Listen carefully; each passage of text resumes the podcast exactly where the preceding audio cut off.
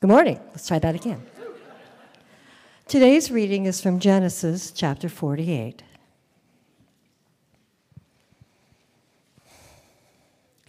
After this, Joseph was told, "Behold, your father is ill." So he took with him his two sons, Manasseh and Ephraim. And it was told to Jacob, "Your son Joseph has come to you." Then Israel summoned his strength and sat up in bed.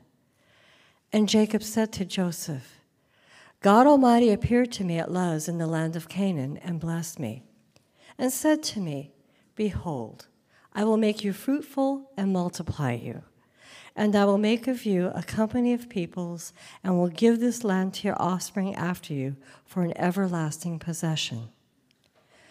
And now your two sons, who were born to you in the land of Egypt before I came to you in Egypt, are mine. Ephraim and Manasseh shall be mine, as Reuben and Simeon are. And the children that you fathered after them shall be yours. They shall be called by the name of their brothers in their inheritance. As for me, when I came from Paddan, to my sorrow, Rachel died in the land of Canaan on the way, when there was still some distance to go to Ephrath. And I buried her there on the way to Ephrath, that is Bethlehem." When Israel saw Joseph's sons, he said, "Who are these?" Joseph said to his father, "They are my sons, whom God has given me here." And he said, "Bring them to me, please, that I may bless them." Now the eyes of Israel were dim with age, so that he could not see.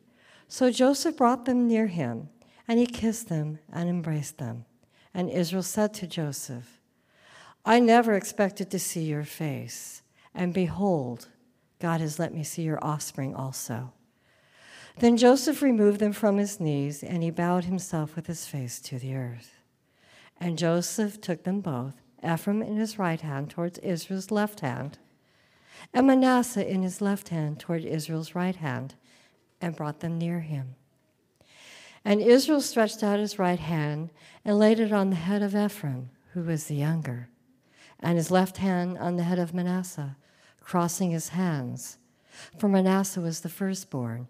And he blessed Joseph and said, "The God before whom my fathers Abraham and Isaac walked, the God who has been my shepherd all my life long to this day, the angel who has redeemed me from all evil, bless the boys, and in them let my name be carried on, and the name of my fathers Abraham and Isaac, and let them grow into a multitude in the midst of the earth."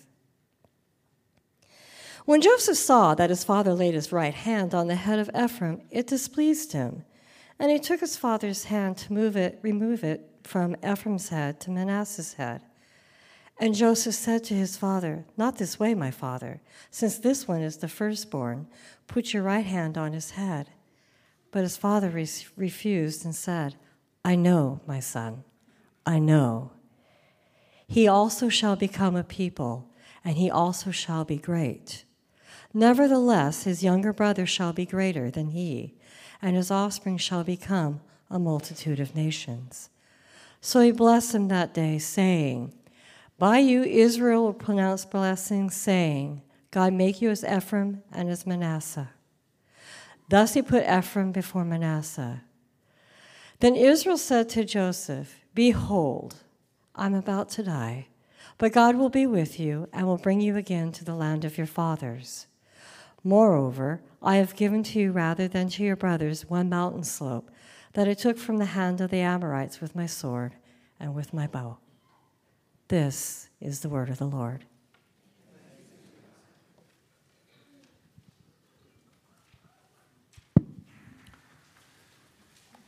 Well, I'm so glad that, given all we've seen of Jacob and his life and some of the big blunders and mistakes he made, I'm really glad on Father's Day we've got his most faithful moment because we've seen him go through some really horrible times and make some big blunders in this book of Genesis. But today we've got a shining moment. Would you pray with me for a moment? Jesus, we thank you for the fathers in this congregation.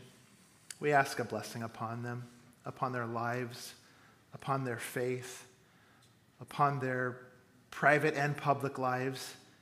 Let them honor you. Let them trust you at your word. even when things are hard and difficult. We thank you for them as men, as you've designed them and made them to be in a culture that is tarnishing and denigrating what it means to be a man. We thank you, Lord, that you've given us a perfect blueprint in Jesus Christ, our Savior. So it's to him we turn now. Use your word, Spirit, and bless us with it. In Christ's name, amen. Well, in Hebrews chapter 11, there's a passage that many call the Hall of Faith. You probably are familiar with it, maybe you've heard it, maybe you haven't. But in that chapter recorded there are the great acts of faith by all kinds of men and women of the Old Testament. Talks about Noah there, who built a great ark and trusted God and got his family in it, this mighty act.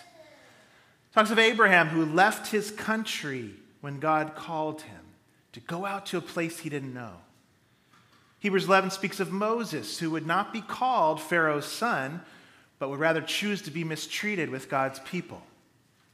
But Jacob, who we look at today, and it mentions in Hebrews 11 our obscure passage of Genesis 48. Here's what it says about Jacob. By faith, Jacob, when dying, blessed each of the sons of Joseph, bowing in worship over the head of his staff. Why is that? Isn't that strange? You've got all these other men and women mentioned, these great mighty acts, and here we've got Jacob, and this is the segment of his life that the writer of Hebrews highlights as his great act of faith. It's not working for Laban, for Rachel, for 14 years. No mention of, remember that angel staircase that we had a while back? No mention of that, but it's this obscure passage. The blessing of Joseph's boys to the writer of Hebrews is his greatest act of faith. And the verse says this is worship, even, when all he does is really bless the boys in faith. Why is that? Here's why. It's because, like Jacob's crossed hands, which confused Joseph in this unexpected way, this crossing of hands, it confounds and it turns upside down everything the world values. And it's a picture of God's grace. That's why. And it shows us what it means this morning as we look at this story for both Jacob and Joseph and us to trust God's plan, to trust God's will for things. And I know how hard that is. We were just singing that song, that the light and momentary affliction. And it was harder for me to sing this morning than ever. These light and momentary afflictions are preparing for us a weight, a glory beyond imagination. Or that line we sang, there's nothing in this life that I can lose that would make me, I forget what it said, but question your love or doubt you. If you're just singing that on a regular Sunday morning, it could come out pretty easy.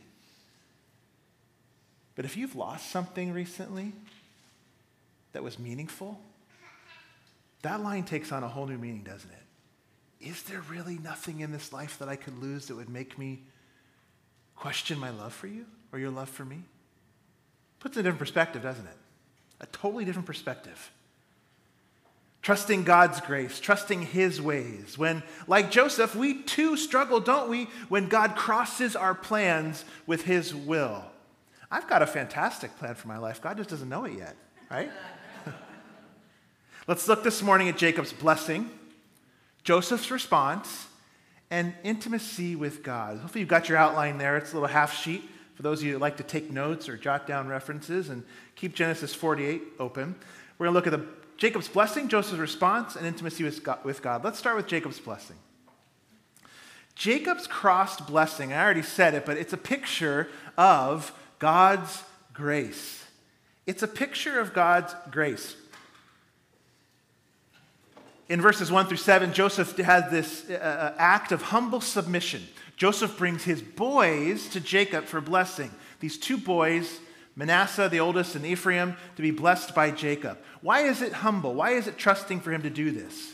Because when he does this and Jacob blesses them, he's resigning them to be outcasts in Egyptian society and from upward mobility. He's keeping them out from that in a society and to be forever identified with the shepherd people, Jacob and his clan, rather than Pharaoh and his clan, kind of like Moses, actually, who wanted to be identified with God's people, not with powerful Pharaoh. That's what Joseph is doing. And we know as he's going to identify them with Jacob, this shepherd, shepherds were despised in Egypt. And so there is a humble trust that Joseph shows when he comes to Jacob, because he's believing that they are going to be a people someday, even though now they're in this foreign land. And Jacob responds as he recalls the grand promises of God as the occasion for this. He said in Genesis 48:3, God Almighty appeared to me at Luz in the land of Canaan, and he blessed me, and he said to me, here are God's words, behold, I will make you fruitful and multiply you, and I will make you a company of peoples, and will give this land to you to your offspring after you for an everlasting possession. And Joseph is showing his own trust in that as he brings his boys to Jacob, because they are in a foreign land. They have no home. They've left behind the thing that God promised. There's nothing in this life that I can lose.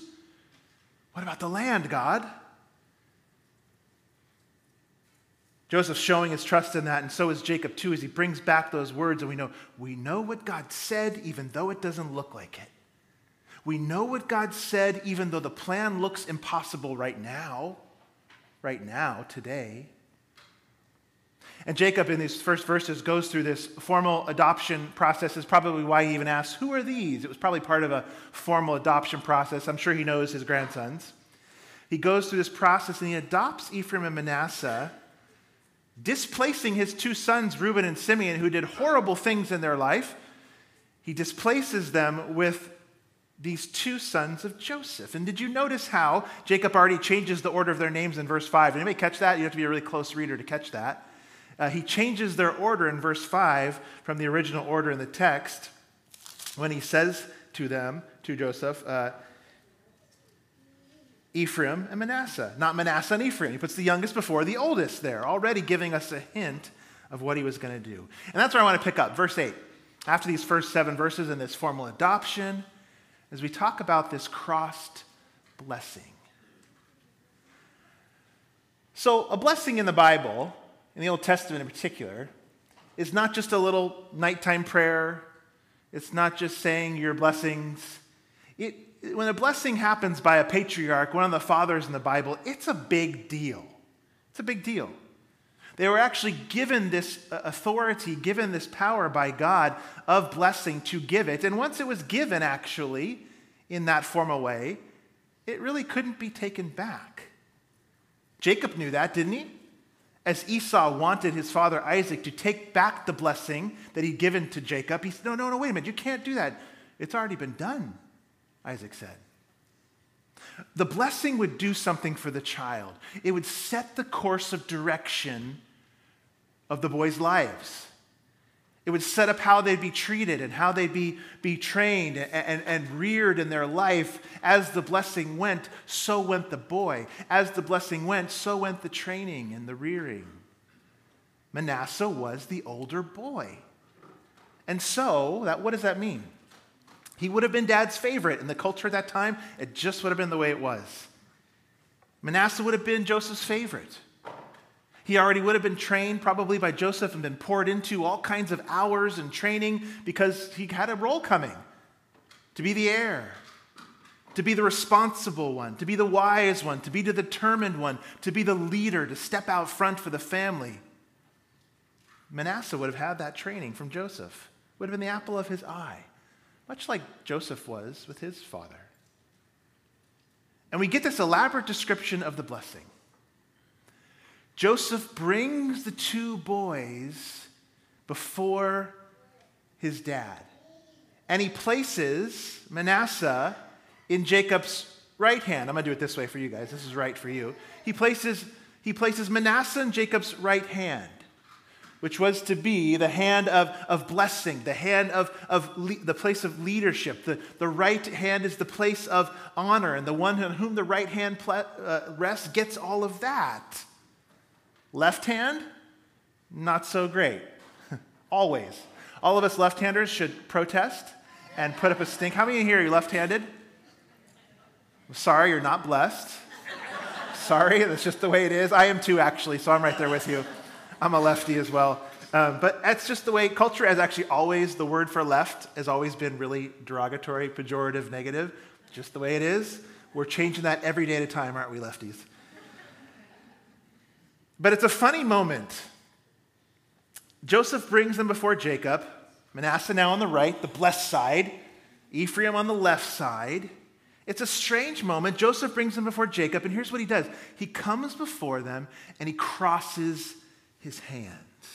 He crosses his hands, and he puts his right hand, the hand of blessing, on the younger one, Ephraim, and his left one, the stinky one, on Manasseh, the older one. And Joseph is really upset. He's really upset. He's like, Dad, that's the wrong one, Dad. He thinks his dad's having like a senior moment or something. What are you doing? And he wants to correct him. He's actually appalled. His dad is going against every culture and the grain of society, every society that had ever lived. The older is always blessed. The older always gets the inheritance. But Jacob says to him, and I love how you read that. He says basically, I know what I'm doing. I know what I'm doing. Joseph, I know what I'm doing. I know. I know. He even repeated it twice. There's no logical reason for what Jacob is doing here. It makes no earthly sense that he would cross his hands and switch up the blessing, the younger for the older. So what is Jacob doing? Well, as Hebrews tells us, and he speaks here himself, he's being faithful to what God has asked him to do by blessing the younger. Somehow he knew he was supposed to do this in an act of faith. And by doing so, he's giving you and I a picture of God's unearned grace and how God always crosses the will of the world. He always does it in unexpected ways, which is challenging because our ways aren't God's ways a lot of the time.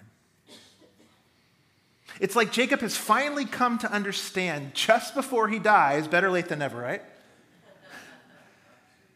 That part of the Lord's Prayer that says, "Thy will be done." It's like he's just getting that. And maybe it takes a lifetime for us to get it. It probably does. Not my will, but thy will be done, Lord. Thy will be done. You don't realize how hard that is to say it until maybe you see what comes from God's will at times. God, I would do it this way. Jacob, Dad, I would do it this way. But you always do it your way and confuse the world with how your grace works. It's a picture of God's grace. 1 Corinthians tells us that. He always does it a strange way. But God chose what is foolish in the world, crossing his arms to shame the wise. God chose what is weak in the world, crossing his arms to shame the strong. God chose what is low and despised in the world, crossing his arms, even things that are not, to bring to nothing things that are. So that, here's grace, no human being might boast in the presence of God. Jacob, in his obedience here, is representing God to us. He's representing God to us. He's showing us how God works in ways in the world we don't understand. He always works in the world this different way. I always surprise the world. I choose the fools, the foolish, the weak, the low, and despised to show my power. This family is special, remember. They're a special family. They've got the blessing of God on them. And there's always somebody from their line who's got the promise of the Messiah to come from them. They're special. But in that, Jacob is beginning to understand the special way God works with his people. As I said, in every generation, one member of the family has the promise of the seed, and that's how God has always done it, if you think about it. He's always chosen the weaker and the younger.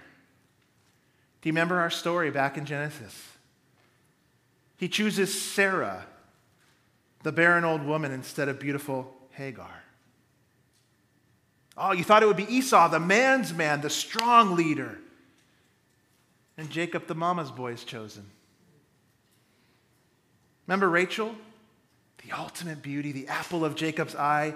God chooses Leah, the ugly one. She's going to be the one. Leah's the one who'll be Jesus' mother in the line. Jesus' mother is always the outsider, always the weaker one, always the outcast. Think of Mary herself. This teenage, unwed mother. We need somebody to fight Goliath. We need a champion. Let's choose David the runt. Do you see this? I mean, this is always how God's grace works. Always. God always crosses the logic of the world, as Jacob did with his two grandsons. He always works in a way that confounds the smart, confounds the thinkers, confounds the experts. That's not to downplay thinking and the use of our minds at all, but it's always confounds the wisdom of the world, the way he works. What is Jacob doing? He's showing us how grace works. Think about this. If you call yourself a follower of Jesus Christ, you were saved by grace. Not your reputation, not your family of origin, right? Not your record. Salvation is always a crossed hand on someone's shoulder who isn't expecting it. That's how it works.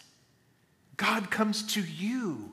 He finds you, he grabs you, he crosses your will and your life over. How many times I talk with people who come to know Jesus, and they believe this, even if they don't quite know it, they always say, God found me. I've heard that so many times in the lives of new believers. God found me. I wasn't even really looking for him. God found me. The world doesn't believe this. It's foolishness to them to be saved by grace alone by someone else. The strongest, the brightest, the best looking, the most athletic, they're the ones that always get the prize in our world, aren't they? The richest, you could add to that, they're the ones. But think about the patriarchs. Abraham, Isaac, Jacob, they were all tragically flawed and broken, weren't they? And they all made idols out of something, or actually someone usually. Abraham made an idol out of Isaac. Isaac made an idol out of Esau. Jacob made an idol out of Rachel, and then Joseph, and it destroyed his family, and it leads to horrible things and lying and stealing and bad parenting, as we saw with Jacob and his boys. They're all terribly flawed. These are the heroes of the faith, of the Bible. God breaks in grace, so no man or woman can boast. As we read in that passage, God breaks in grace. He comes to them. But here's a great lesson for us on sin. As we think of these characters, as we think of Joseph in a moment, and what they did, these broken patriarchs, sin is when we make an idol out of a good thing, and we make it into an ultimate thing, or you might call it a God thing. At first, any one of our sins is always a heart-level thing. Something we want, something we desire, something the Bible calls an idol. And it's not a statue for us. It's a good thing usually. Family, money, influence, career, sex, food. It could be anything. Our kids.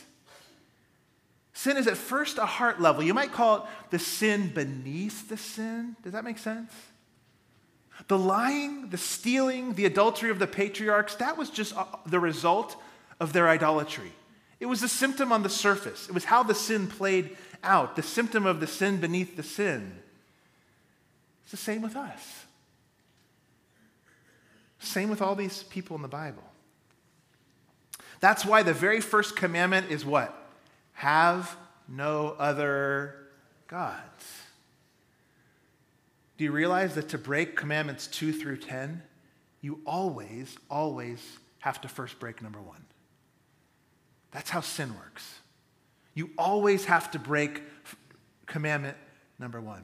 And so that's how people can actually look really good on the outside. And you actually look at most people and you go, I mean, they're pretty good people. But if sin is actually something at a heart level, then even people that look pretty good on the outside can be just as bad as those people that we look at and go, that's a bad person. Because, right, there are bad people, right? But if sin is not just breaking some commandment, but a heart attitude and a desire that's totally out of whack, like an idol, then people who look really good on the outside too can be just as bad as the bad people. They aren't looking for God, but they might have a really sweet life that looks really upstanding, but they have no desire for God. They're looking to manipulate God with their behavior. And they aren't looking for God's sovereign grace to come cross their life and their will and all the good things they put their hope in. They need to be rescued from their goodness. Just as you and I did. Because you were probably a good person. You would have called yourself maybe before you're a Christian, I'm pretty good, you know. They'd be rescued from their goodness or from the good things that they made into God things. That's why it takes God's crossed hands. If you're a Christian, even a good person, you know deep down inside that your sins run deeper than your actions, don't you? They run at a heart level. They run down here, or they spring from here. It's your attitudes, it's your wants, it's your desires, it's the thoughts of your heart. And if you are a Christian, God's grace has come to you and grabbed you. He opened your eyes to see a need you never even knew you had, and with an answer in Christ you never knew you needed. That's what he does. Do you believe you were saved by grace? God's grace always has to cross the way the world thinks it should be done. And that's what he does. That's what Jacob is getting here. Yeah, the world would do it this way, but God asked me to do something different. The weak, the young. And this is a bit sobering. Jacob showing us thy will be done in his blessing the younger one over the elder. And if you believe you're saved by grace, thy will be done makes sense to you. But if you don't, it doesn't. Thy will be done only makes sense if you believe you are saved by grace alone. Let's take a look as we continue. You know that if you're saved by grace, if you're saved by grace alone, and this is the sobering hard part, God doesn't owe me anything. And he can actually ask anything of you. That's why we're singing that song today. There's nothing in this life that I could lose that make me question your love for me. And he can cross any of your plans if you're saved by grace alone. And he can allow anything to come into your life if you're saved by grace and not works. It's a bit challenging. I remember one pastor sharing a story about a woman who came to him after the message he shared, being saved by grace alone. She said, I don't think I like this. It's actually scary, she said. It's because if I'm saved by grace alone and not by some standard God said, he could ask anything of me. He could ask me even to give my life. It's challenging. But if you're not saved by grace alone, then God owes you at least something. He owes you at least something, at least some standard of living based on how you live. Okay, God, you know, you might let a few things come into my life and a few little bumps row past here and there, but not major tragedy. I've kept up my end of the bargain, God. You owe me at least this. You don't say that if you know you're saved by grace. But man, does it take a lifetime to learn. To know you're saved by grace is to be able to say, like Jacob, even though he didn't literally say it, thy will be done. All I have is of grace. You don't owe me anything, and I owe you everything, even my obedience, even when it doesn't make sense. It may be hard, and it is, but if you know you're saved by grace, and somewhere you're like, it makes sense. Jacob's crossed blessing shows us how God's grace works, and it always confounds the world, but many times it does us too. Don't you feel that? I mean, come on. Don't you get confused at times? Like, okay, I believe this, but man, this is a hard one. This is a hard one, God. And in Joseph's response, we get a picture of ourselves. Joseph's angry response, number two there, to not getting his own way, it's an opportunity for growth and trust in God, even if maybe he doesn't realize it yet, or maybe we don't see it yet this side of heaven. If Jacob represents God in this story, Joseph kind of represents every man or woman, sort of represents us. And this is, as we said, going to challenge us. But I think that's good because this is probably the way to real spiritual growth in life. Real growth. Not just on the surface, I'm pretty good, I attend church and tithe, but real spiritual growth. This is a hard one. When Jacob crosses his arms on the boys, he's not just showing us what God's grace looks like, he's also crossing Joseph's will, isn't he?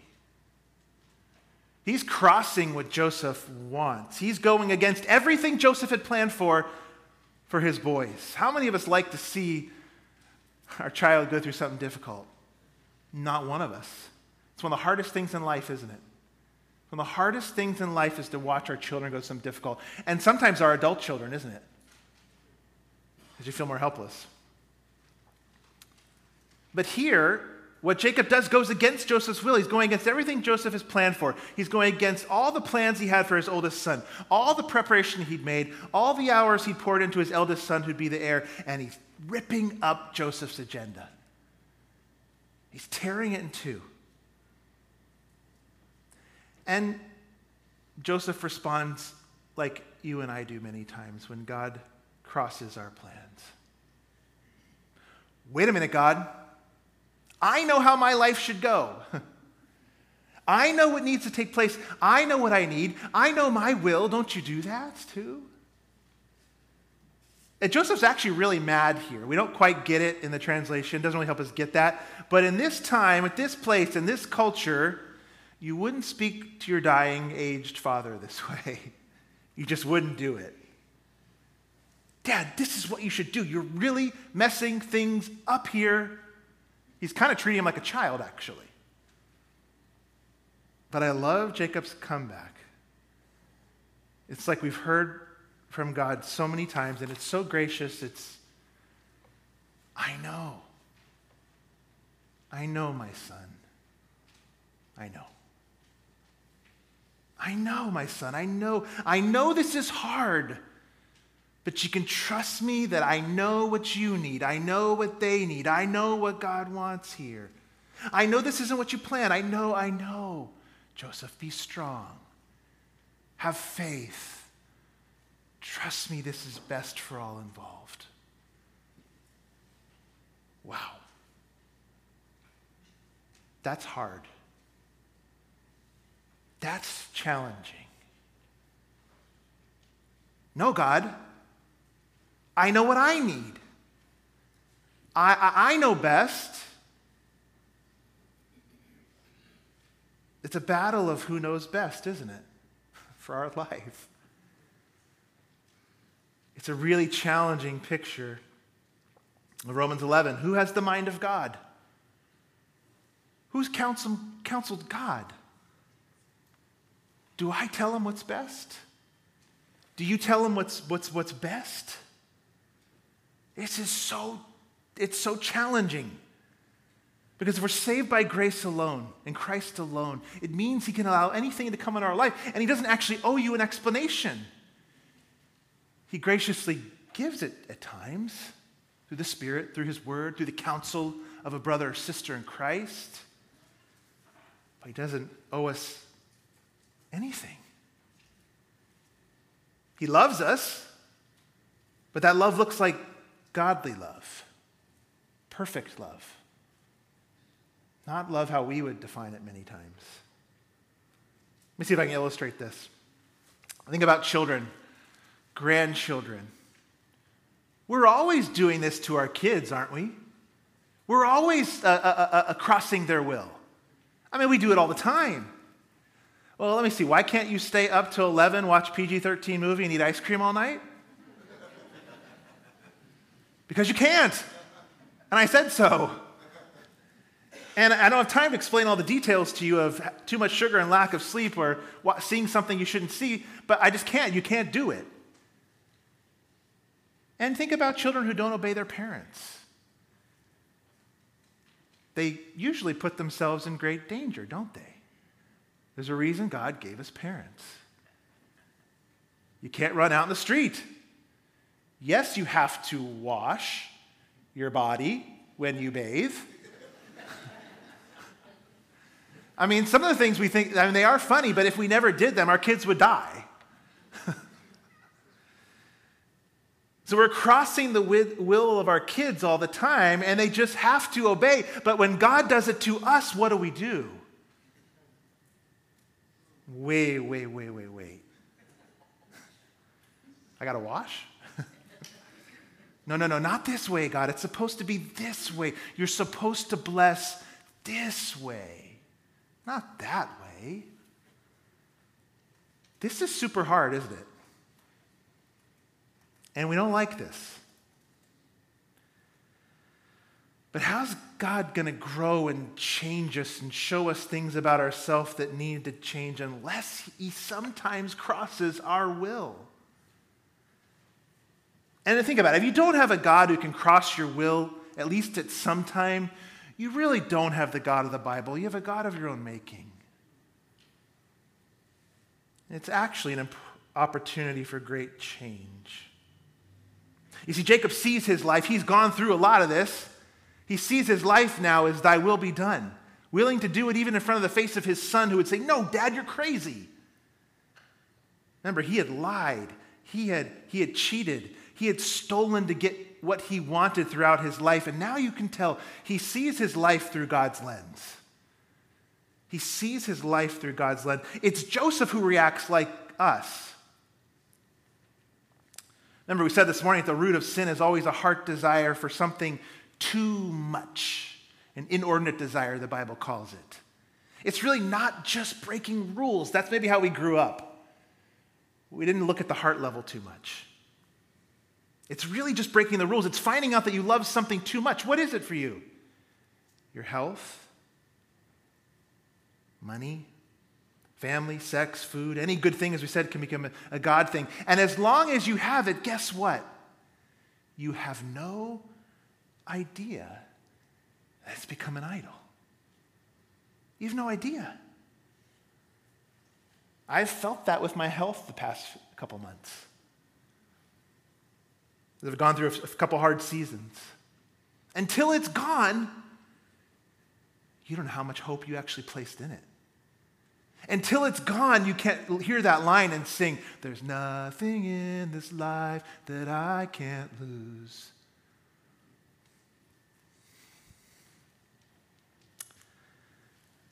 What is it for you? And when he does that, we grow. And hopefully we find that he is enough. He is enough.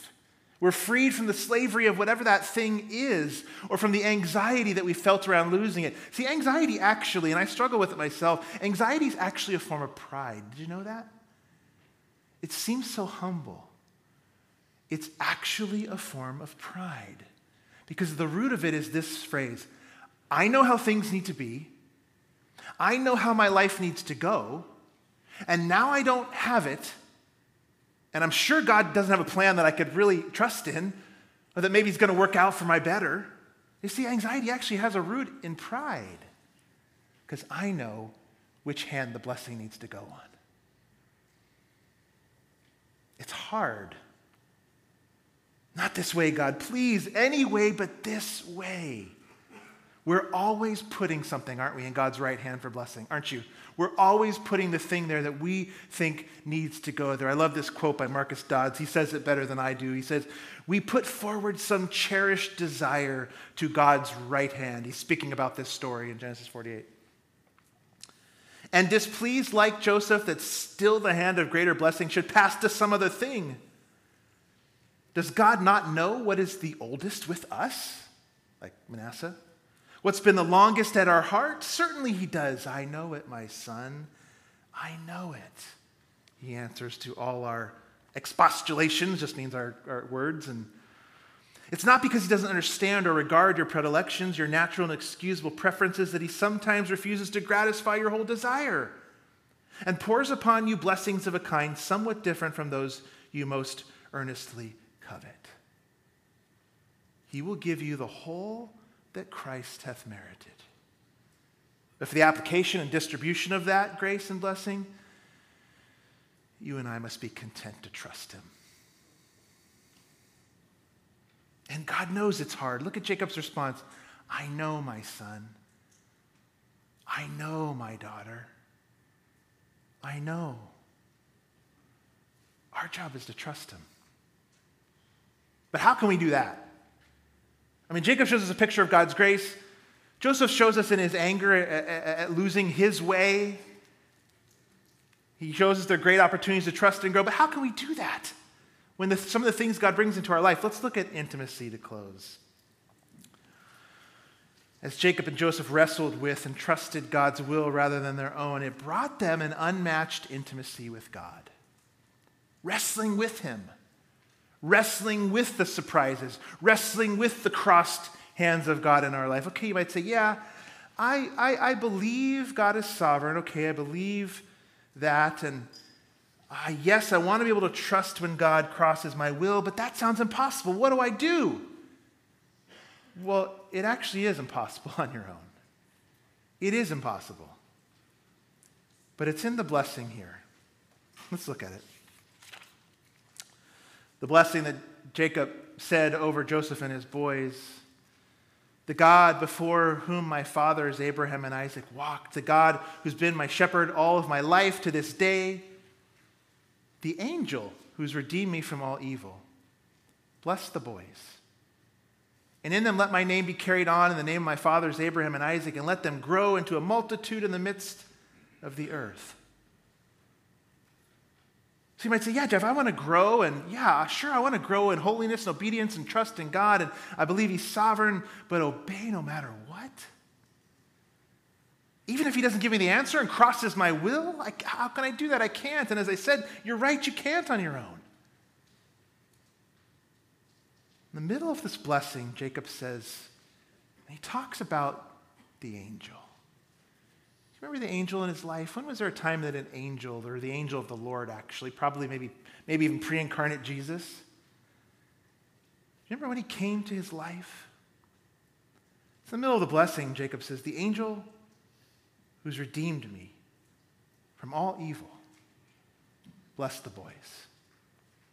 When did Jacob see the angel of the Lord? Do you remember? What did he do? He wrestled with him.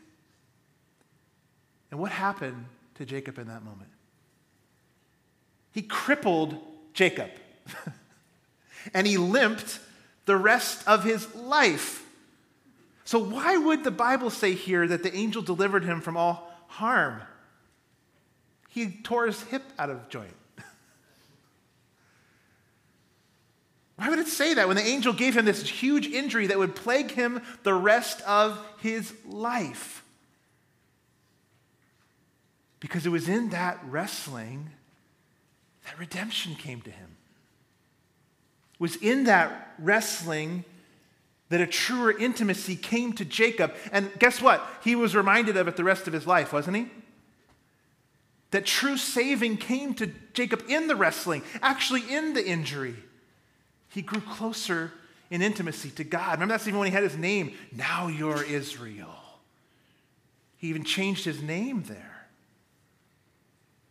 God removed something from him and gave him something greater in that moment, a greater understanding of who God was. And that is how he tends to use our trials. Yes, he takes something, but the hope is, and at least let the prayer be, God, show me what you're doing. Show me what you're doing in me through this. Give me a greater understanding of you as you've taken one thing. Give me the better thing, the greater thing. There's nothing in this life that I can't lose. A closer intimacy. As he had to rely on God, not his own strength, he couldn't even walk after that. A greater understanding that when God crosses our will, he has a greater purpose, even if he doesn't show it to us. His word says it. And you have to look to the one, the greater one even than Jacob, the greater one even than Jacob who wrestled with God. You know who that is. I mean, for Jacob, wrestling with God meant he had to give up some of his autonomy, gave up his pride, had to give up an idol, had to limp the rest of his life. But it actually meant for him a greater intimacy, a greater blessing with God. Oh, you shall be called Israel, my son. But for Jesus, when he wrestled with God in that garden of Gethsemane. Do you know he wrestled so hard with God, he cried out for deliverance. Do you know that? Do you know he wrestled so hard with God, the Gospels record, he sweat drops of blood. And do you know what he said? Not my will, but your will. Not my will, but your will, God. And when Jesus wrestled, when Jesus submitted to the will of God the Father, he got the exact opposite of Jacob. He didn't get closer to God. He took the punishment. He lost his life. He was abandoned by God on the cross, Scripture says. He lost the intimacy so we could have it. The greater Jacob who wrestled with God.